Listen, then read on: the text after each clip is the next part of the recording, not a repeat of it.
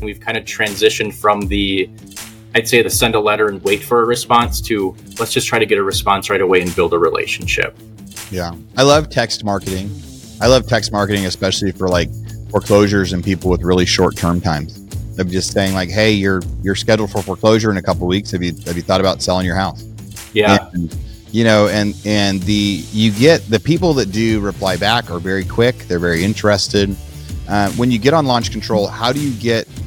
How are you finding your leads? Like, how are you first getting your leads to be able to send a text?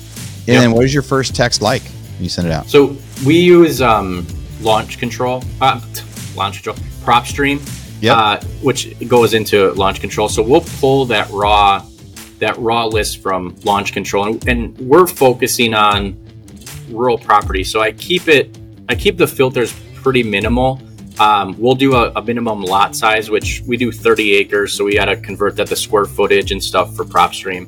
Um, and then we usually do out of county um, or out of state, and we'll pull that list, download it, um, our VAs will upload it to launch control. From there, they'll skip trace it and then load it right into a campaign um, to get that first message message out. Which in launch control, you have to have there's five different messages. Um, four of them have to be custom, and then one's uh, kind of a fallback in case you know somebody doesn't match the the criteria or like the merge fields that you have.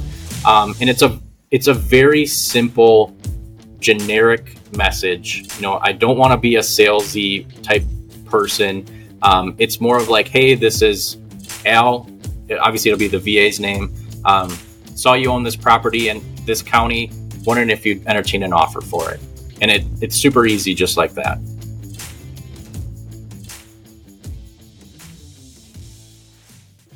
So the question is this How do most agents succeed in today's competitive real estate market? when all the successful agents are keeping the secrets to themselves? So that's the question, and this podcast will give you the answer. I interview agents from all over the world. I ask them their tactics, and they share all of their secrets with me so we can give them to the world. I'm Aaron Amuchastegui, and welcome to Real Estate Rockstars.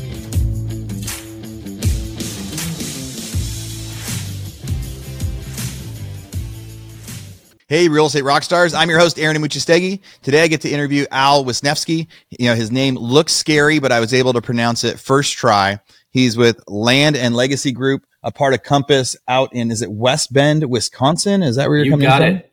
Just how you pronounced my last name, how it's spelled. West Bend is pronounced exactly how it's spelled too over in Wisconsin. So you yes, got it. I, I was less worried about West Bend. I wasn't sure if I was supposed to have a Wisconsin accent, though. I don't know if there is an accent. We don't have not. accents. Everybody else does. All right. So the yeah, as you, you you're like you're not from Wisconsin or you are. Well, I'm glad you joined me. When did you get into real estate, man?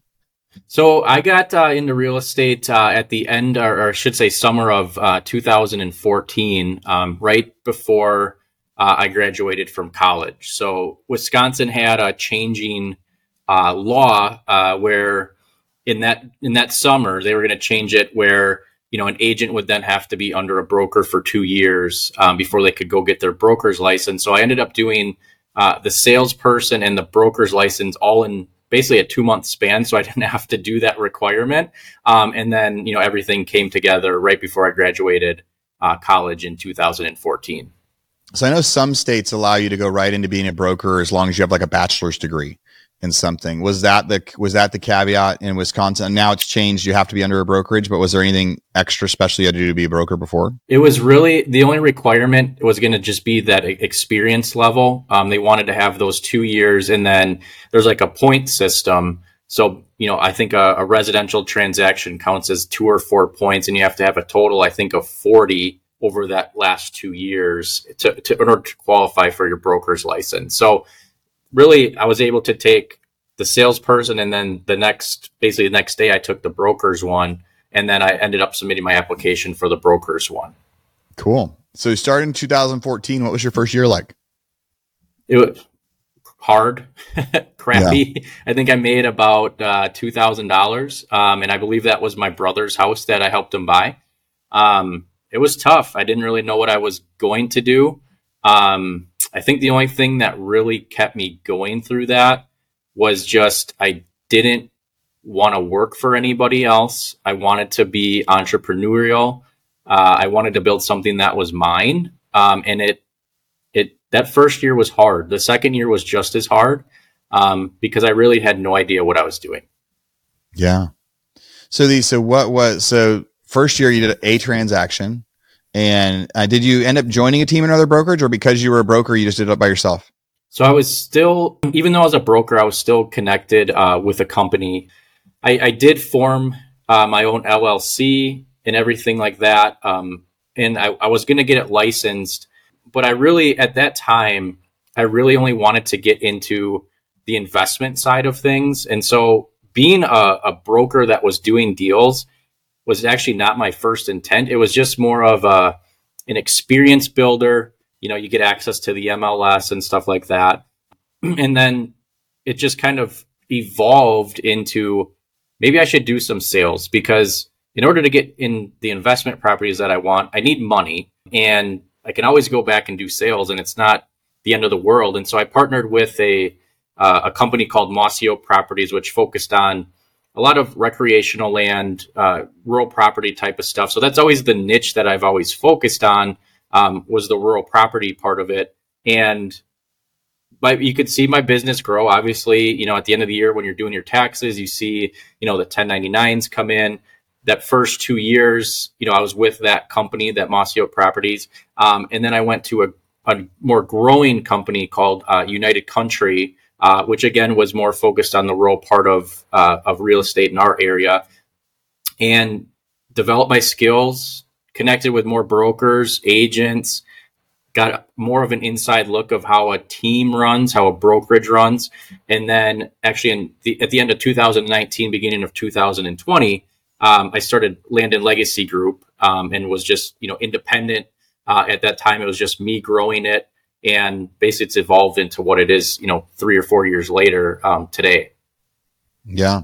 So and then what did what did you do for transactions last year?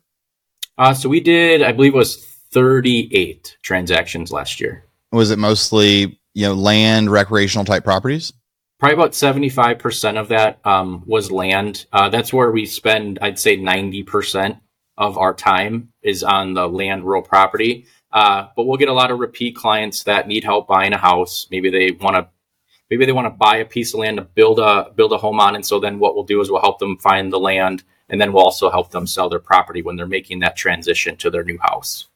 And what do you think you're going to do 2023 uh, our goal for 2023 is 52 um, i want to do a transaction every week. Uh, we're going to be very close to that. It's uh, as i'm sure a lot of agents have felt it's a little tight right now but uh, we have some really nice closings coming up uh, this week and in the rest of July. Um, and so I think we'll hit that 52 mark. What's the average sales price? Right now we're about 250, uh, 250,000. Uh, we've had some smaller lots sell that were like, you know, 30 to uh, 70,000 building lots. So that does kind of bring our uh, average down quite a bit. And what, so what does 250 buy you up there? What's your average product? So 250, it's hard to find a good house for 250. Um, on the land side of things, uh, you're probably talking anywhere from five to 15 acres, uh, which to me isn't huge to somebody in, you know, the Chicago area or, or big metro area. Uh, that might seem really big, but we we tend to have a really high price per acre or or price for you know like a average size lot in our area.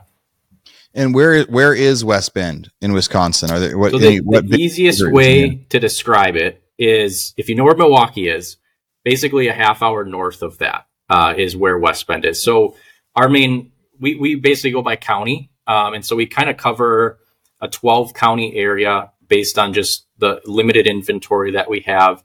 That will give us anywhere from like an hour to an hour and a half uh, drive from the West Bend area.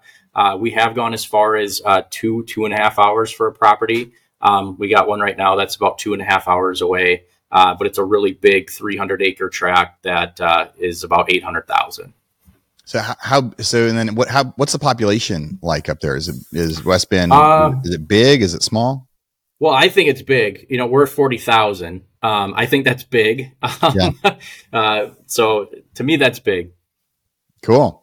So these, so tell me about that second year. That second year, you decided you wanted to start doing transactions. Really, you wanted to be an investor. you knew early on you wanted to be able to, you know, invest your money in stuff, but you wanted to make a monthly income and being an agent was a way to start to make that monthly income. So how did you get, let's say your first 10 deals as you started working? Where were you getting those leads? What type of deals were they? Yep. So I actually, when I graduated college, so this will be, you know, first, second year, I, I, I was trying to stick it out, not go back and get a, a W two job. Um, I end up ended up doing a W two job for a little bit. Uh, I think it was about six months, and that was a delivery position at a at a local lumber yard. And I still credit my my growth to that because it was a very fast growing company, and I got to see what they were doing and how they were treating customers, how they were treating employees, and I ended up leaving to that uh, for a, a sales job at a power sports dealership. And I credit that as well because I didn't know anything about sales. Uh, I was very, very shy. Um, I hated calling people. I hated talking to anybody that wasn't like a family or a friend. And so my second year is where I feel like I really grew a lot to cold call people, have meaningful conversations, listen to what people are saying, ask questions. And what I ultimately decided to do is I was kind of in like a like a rock in a hard place, right? I had the predictable income from the sales job, and then I was also doing closings. Uh, I think I closed eight transactions that second year, and those checks were nice, you know, so they were su- supplementing everything, and I kind of felt limited on the real estate side because I was devoting, you know, six days a week to the sales job or the W two job and so I that summer I ended up just saying, you know what, I'm going to go all in on the real estate side of things.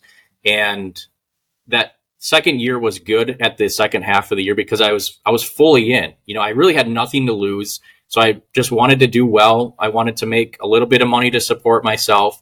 And that rolled into the third year, which is where, you know, basically I tripled what I did, you know, the first two years uh, combined.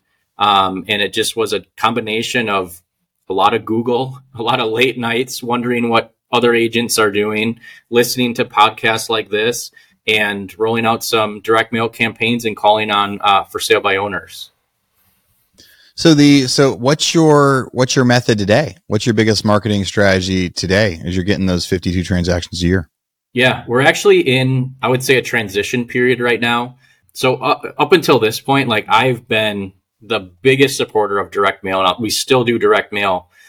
In 22, I should say 2021, uh, we spent 60,000 on direct mail campaigns.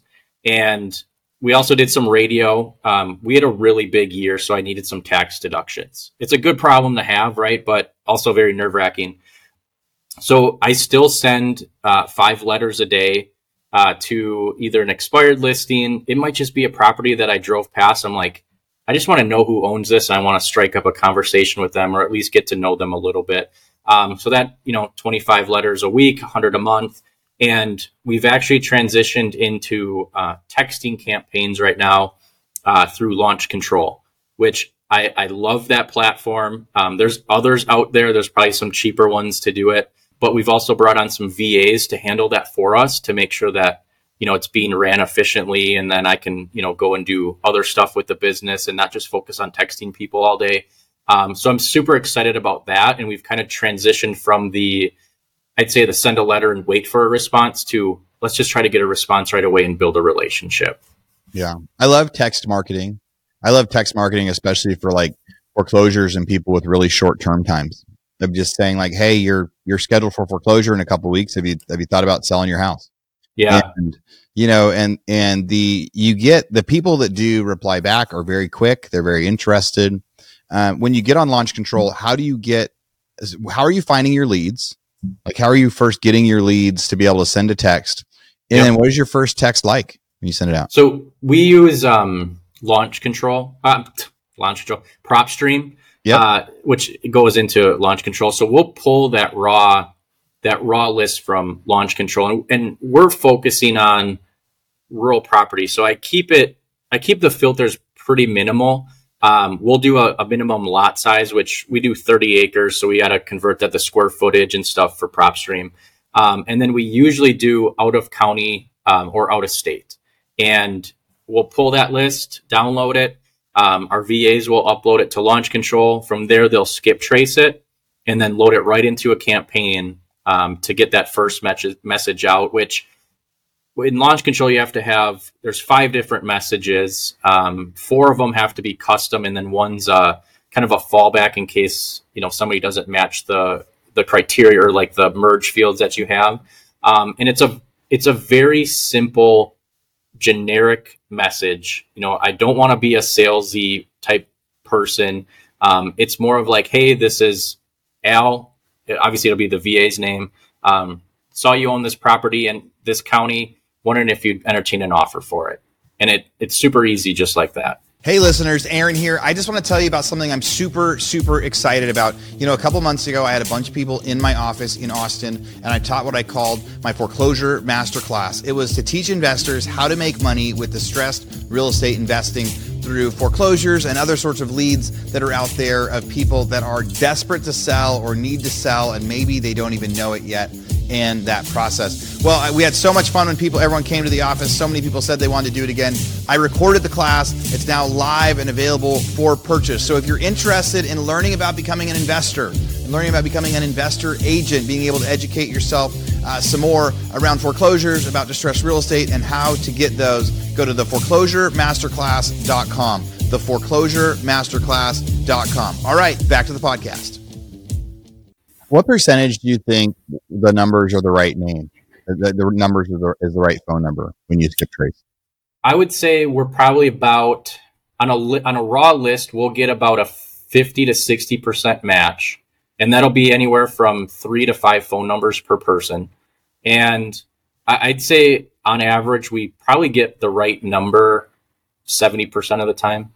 Yeah, yeah, we have a we have a system similar to both PropStream and Launch Control where somebody can you know go to a county, go to a city, they can filter, they can push into our CRM and do these rotating texts. And for people wondering about like outbound texting, you know, you can outbound text anybody from your phone without having to worry about any sort of eh, you know, and it, know, it scrapes the do not call list. As long as you're not do not call, you can text anybody and say, here's what I want to do. The gray area is when you're automating it. People don't like, they don't want you to be able to hit a button and send 100 text messages in one button. So one of the things that like launch control has done or we've done on PropHawk is it sets up these rotating text messages that Al's talking about. So they're kind of like all customized to certain points. It's like you can come up with here's the five different texts and they're going to be personalized based on the name and and the beginning of the text and the end of the text could be different. It's like combining it and you have to actually click text every time you want to send one you have to like click the button and those are some of the things that launch control's done or we've done with PropHawk uh, to, and having a quick opt out option that we've been able to do to be able to text people quickly and be able to really you know get after a list quickly. So you're filtering your list first, and then you're sending that text, uh, and then you're saying, "Hey, you own this. You know, have you thought about doing something uh, with it?" So you've recently just started that that that job. So I started that in uh, April of this year, and that was me doing it by myself. Um, and so it was very inconsistent. And, but what I was doing is I was, A, I wanted to learn the platform because I felt like it was a really good platform. I felt like it was a, a way that a lot of people are going to, you know, invest in and start doing. And then started sending more messages, took a couple different lists, you know, to see what would work with one list versus the other. I just wanted to collect data and I just wanted to learn. And then at the end of June, is when we actually uh, hired a VA that that's all they did. You know, they were trained on it and they actually brought over some ideas, uh, some templates, uh, what they've seen before, some workflows. And I mean, that, that VA has basically sent out like twice what I sent out in those three or four months before. And you know, we average about a nine to 10% response rate. Um, and I think I, I, haven't checked our leads today, but I believe yesterday we added you know three leads to our pipeline um, from a pretty small list. It wasn't a, a monster list at all, um, but we're trying to be targeted with the type of people that we want because we just don't want every every property. Um, so we're we're learning as we go, as well as you know who's the right person to target for us, but then also what what gives us a really good response rate and good conversations. So once you get a lead, and you said you put them into your like flow. What what CRM are you are you using for follow up? Is it just inside Launch Control, or do you have another system that you bring them in once they're a real so, one? Yeah, so we have a we have a couple drips in in Launch Control um, for the people that aren't super interested right now. What I like to do is I also buy properties, so I'm coming at this as I am an interested person because I, I want to see what's out there and I want to see if there's anything that I can do to to get a handle on a property and, and add it to my portfolio for not just me but future generations. So I'm thinking that far ahead now. I wasn't before. I just wanted to get a damn closing. And so I'll if, if there's somebody interested in selling, I'll, I'll look at it for myself and basically I, I put a determination together. It's a little letter that I put together and it either goes, I would love to talk to you about making an offer on this property, or if it's if I'm not, I'll say, look, I'm not interested at this time. I looked at it and this is what I what I'm not a fan of. And we'll introduce some options if they if they don't want to sell it to me or to entertain an offer and that's all they wanted to do um, is maybe get an offer then we just basically leave it alone you know they'll get we'll follow up with them if if if they want us to we do a weekly email uh, for our brokerage so anybody that kind of goes over to that you know they get followed up on with that uh, but we will try to make a connection uh, if they are interested in possibly listing, we'll introduce that from the brokerage side at that point, you know, a little bit after that determination letter gets sent to them. Cool. So the so you kind of lead as an investor. So you're texting saying, "Hey, I'd like to buy your property," and then sometimes that works out as, "Oh, you know." So we've I've heard a lot of people doing like these hybrid offers where mm-hmm. they say, "Hey, I could I could buy it from you for a hundred thousand dollars, or if you've got time, I could list it on the MLS for you for 140." Type thing. Do you do anything like that, or do you like pick and choose through the conversation? Yeah, I haven't. I haven't done anything like that. Um, I have heard of you know that as an approach as well. I I did do that when I first started by myself, and what I noticed about me and when I was sending it is I didn't feel authentic in doing it. I, I almost felt like I was doing a bait and switch type of deal where, oh, I'm yeah, I'll, I'll buy your property, but then I'm just going to pull out the rug and say, no, I don't want it. Like, just list it with me and we'll get it taken care of. And I, I didn't want to do that. That was never my intent. And it was kind of up until like May of this year is when I really started to get more into creative ways to buy properties. I've been following Pace Morby a lot. Um, he's got some amazing ideas on creative finance. And I just said, you know what, this is something I can do, and I want to own property. We own uh, about $2 million worth of rentals right now, and I want to add to that. And so going in with that intent and going in with that kind of mindset changed our texting a lot and how I how I view a, a lead. It's more of now, okay, I am being sincere. I would love to own this property, but I got to make sure it works for me. Um, or if somebody has a property I just don't like, like I'm just going to pass on it, you know, and that, and that's perfectly fine. And we can introduce a listing option if that's something that they they want to pursue. So, the, what's something you wish you would have known when you first got started? You know, back in 2014. Like now that you've been been around for a while and you've tried a bunch of different methods, as you look back, what's something you wish you'd known at the beginning? I would have fired myself from a lot of jobs uh, as far as tasks go a lot earlier. Uh, and what I mean by that is I wanted to do everything. I wanted to have a handle on all of my deals, all of my clients. Nobody was doing it better than I was. Um, I would have looked for ways to take a task and offload it to somebody, VA, whatever. Uh, partner with other agents. I wish I would have done that a lot uh, sooner. Instead of me just maybe taking on a listing that I wasn't super comfortable with, it would have made sense to reach out to another agent and just share the listing and the commission rather than just you know try to be super uh, Superman and just get everything done by myself. Um, so, but I think the most important was kind of going back to you know highlight the tasks that I like to do, and then fire myself from the other ones and offload those to uh, a VA. And don't be afraid to invest that money uh, into something like that and set up those systems and processes and stuff like that. So one of the things that you said on the pre-questionnaire was if you were on stage, your topic would be you know, how to invest actively and passively in your real estate marketing. So what does that mean? So actively is, and I was just doing, um, so I'm part of the Realtors Land Institute. Um, so they, they're obviously folks sounds like it, you know, and they love rural property.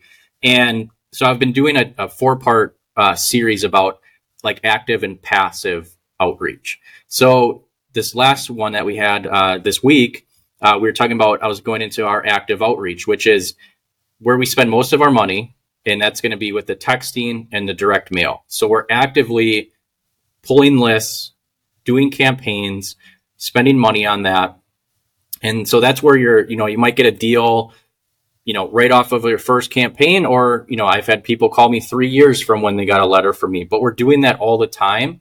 And I also would add in community events, you know, stuff like, you know, being on a podcast, reaching out to uh, people that you can collaborate with to get your name out there.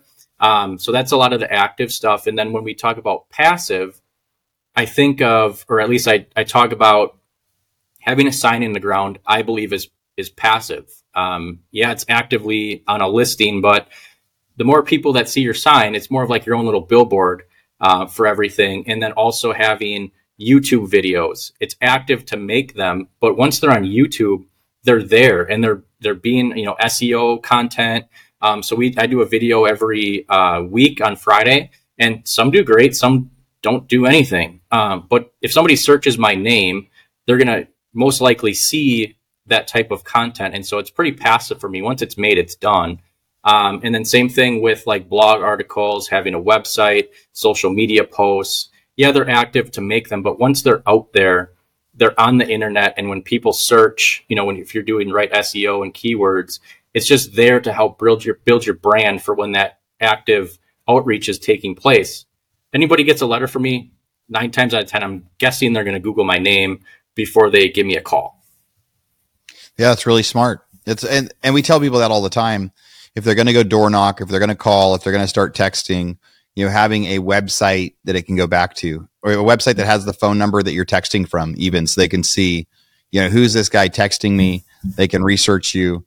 Uh, our, that's our, our lead propeller sites are kind of set up for that. Where people can like, you know, right away they can have a legitimate looking website right away, especially on that investment side. If they're trying to say like, hey, hey, I'm, I'm an investor. How much are you spending every month on that like active marketing piece on the on the uh, outbound stuff, like the texting and the letters? Yeah. So we're right now we're about thirty five hundred bucks a month. All right. So thirty five hundred bucks a month. Any idea how many leads you get out of that? Uh, I'll have more data, you know, at the end of July, beginning or August. Um, but we've already added just from the texting in July about 20 leads. Okay. Now, if they'll turn into something, you know, we'll see. But yeah, we've had 20, and I'd say about four or five of those have actually been high quality conversations where I'd actually probably go out to like dinner with those people. Like that's how good of the conversations we're having. Yeah. What do you think? What, what do you think the market's going to be doing up there over the next six months, six to nine months? We were just reviewing uh, this yesterday at one of our sales meeting, and right now our our listings from a year ago are down about twenty to twenty five percent and I, I feel it. You know, like we don't have as many listings as we used to. We haven't gotten a lot of calls, you know, from people to list their properties. Uh, but we have a couple coming up, and I've kind of. It's going to sound kind of weird, but I over the almost ten years I've been doing this, I pay attention to what the market's going to do, but I really don't worry about it too much because at the end of the day, I still got to reach out to people. I still got to have that active and passive. Um, and that's why I've invested a lot in the text messaging probably in the last, you know, three months is if everyone else is going to probably think the market's going to go slower or get out of the business because of that, like I want to be the person that's just still building, whether it's a good market or a down market. Um, I think we'll get hopefully some more listings coming up, but it's it's really weird in the land market because sometimes we are seasonal crops. You know, people want to farm. I'm talking to a, a, a property owner right now and she was saying, "Well, I don't really want to sell right now because we have the farmer that's got corn on it." So a couple different issues going on there. Rather like a house, yeah. people got to move and have a place to live.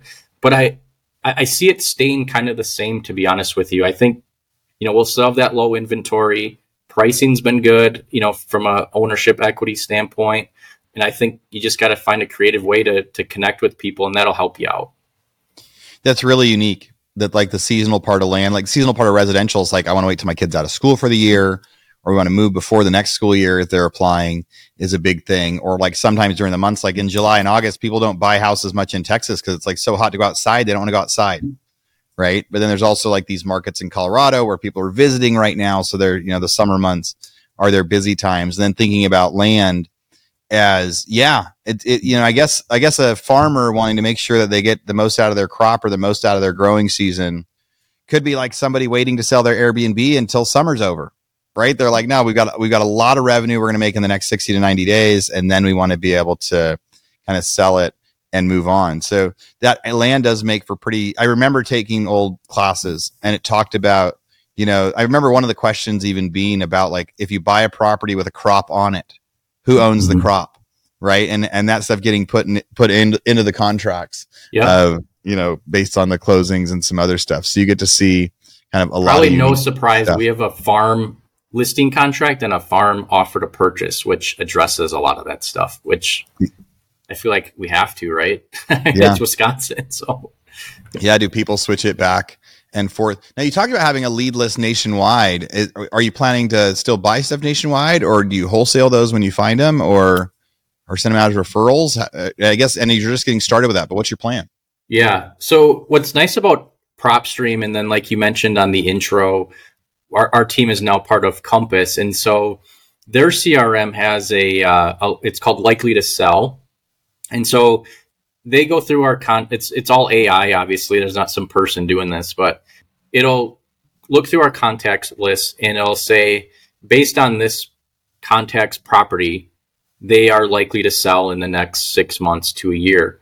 Uh, so what we do, or what I do with with our PropStream list, as soon as I pull those, we'll get them skip traced and I put those actually into our CRM. And so they will match the contacts up and see if they're likely to sell. Now, being that we're in Wisconsin and we're looking at vacant properties that most likely don't have an address or anything like that, it's actually going and matching up their mailing address or probably their primary residence. And so if I have uh, someone that owns property in Wisconsin but lives in Illinois, which is very common, I'll see that hey, this person's primary residence in Illinois is some is a likely to sell match. And what I've been doing over the last year since we've joined Compass is really reaching out to Compass agents, building a network, uh, you know, sending an email, hopping on a call. And so if I do have somebody like that, I'm not licensed in Illinois, but I can make a connection for that agent and say, here, this is a likely to sell lead. We'll do a referral uh, and we both win from that. So I think I have 27 of those right now uh, that I need to go through. And as we obviously have more people, that's only going to fill fill that pipeline. Hey, real estate rock stars. We only have a few minutes left in this episode, but before we get to the grand finale, I just want to say, as always, thank you, thank you, thank you for listening. You know, podcasts are obviously free. You don't have to pay to listen to the podcast. But if you could pay one thing, if I could charge you one thing to listen to this podcast, what I would ask you to do is go, please make a review. Go to wherever you listen to podcasts, whether it's on YouTube or on Apple or Android, wherever you listen to podcasts, and go give me a review of the podcast. I read them, I listen to them, I try to make adjustments. You know, a couple years ago, I had a ton of bad reviews on the sound quality or the number of advertisements, things like that. And I've really tried to dial in to add value for all of you guys. So please, please, please go do a review. If you want to get a, a, copy of the toolbox of the stuff that you know everybody that comes on the show, they give us some tactics. They give us something that we put in what we call our toolbox. And so to get that, you go to realestaterockstarsnetwork.com. When you get there, click on the, the toolbox and you get access to the free gift that every person that we interview on the episode provides. There's things like you know, uh, listing tactics, how to do a presentation, you know, how to do a newsletter, all sorts of cool, fun stuff. And if you want to talk to me, go find me on Instagram at Aaron Amuchastegui. Ask me a question. I talk to so many of you guys on there. All right, back to the show. Thanks again for being a listener. So, something that you talked about there that I think people should listen to, right? If you find a system that works, you know the especially if you find a system that kind of works at scale that's heavily automated because if you're sending 100 text message or messages or 1000 text messages it's not that it takes 10 times longer to do that right you're maybe spending you know twice the amount of time for 10 times the amount of effort. And a lot of times, yeah, we had this happen in just the last couple days where we had uh, we're act pretty active in Austin, and we had somebody in Houston say, "Okay, we want you to we want you to list this property instead." Uh, I guess one of the advantages of being part of a big brokerage that we don't talk about often enough is a really simple way to know you actually know an agent everywhere. You actually have an agent everywhere, uh, even if you don't. So if it's if you get a lead back in a town that you've never ever been to, it's pretty likely you're going to be able to look up on your Compass site or somebody's with Keller Williams or with anybody else, look up on your brokerage site, find somebody lo- local that's part of your brokerage, um, local to that, and being able to send it off as a referral. So if any of you guys have started to master, you know, a certain type of marketing, I think you should consider, you know, looking and marketing in some of these other areas and just to be able to create that, especially as revenues down. I've also heard of people wanting to move to different areas because they're like, well, the average price point that I'm doing is 300 and in these towns are seven or 800.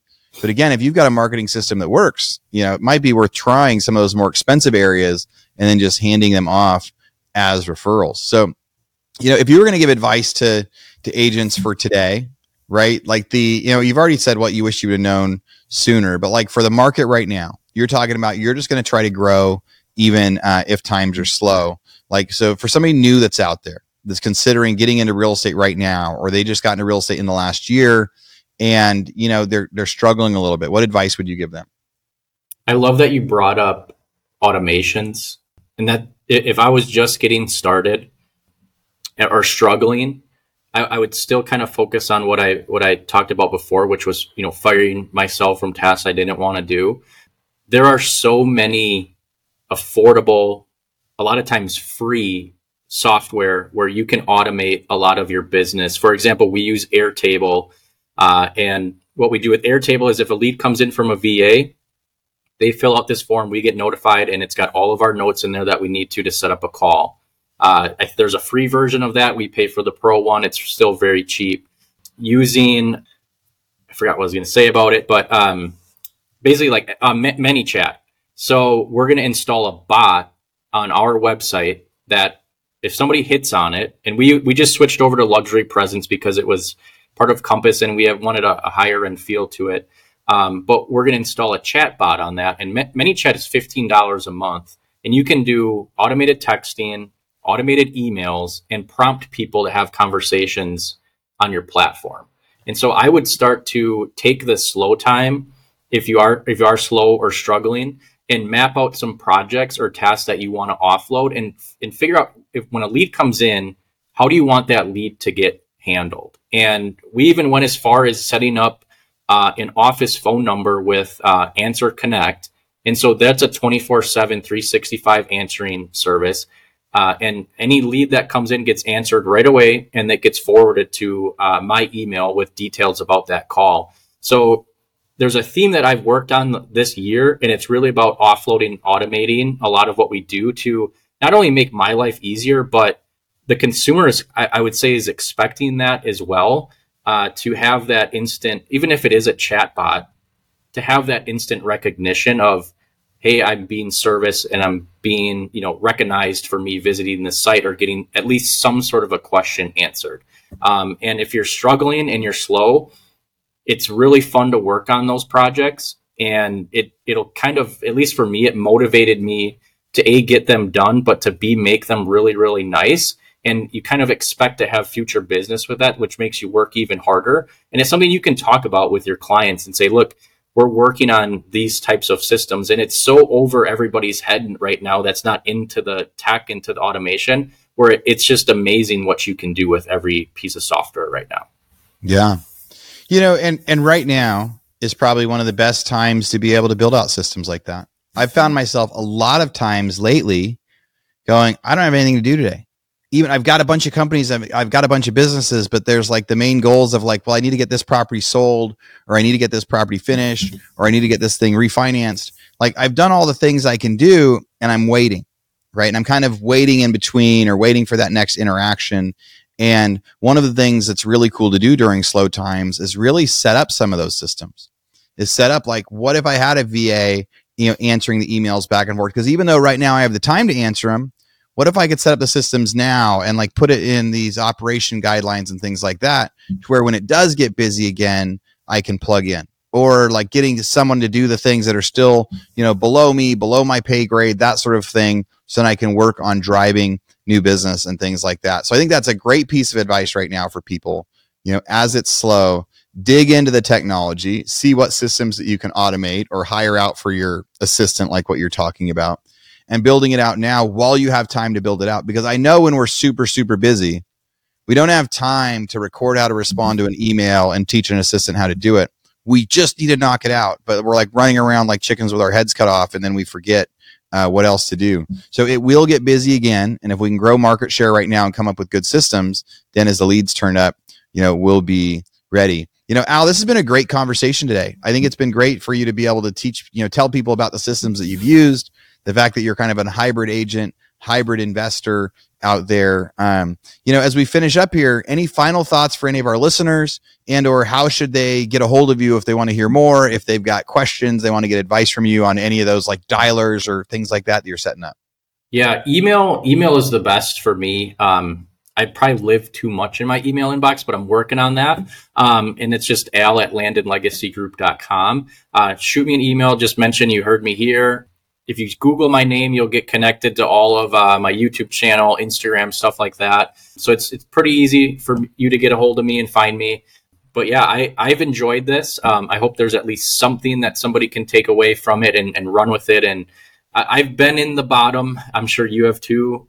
It sucks, but um, I've always viewed it, and I, it's probably easier for me to say it more because I've been through it, you know, for ten years. But just be patient, stick with it, and it as long as you don't quit, like you will come out uh, on the other side of every of everything and be better for it.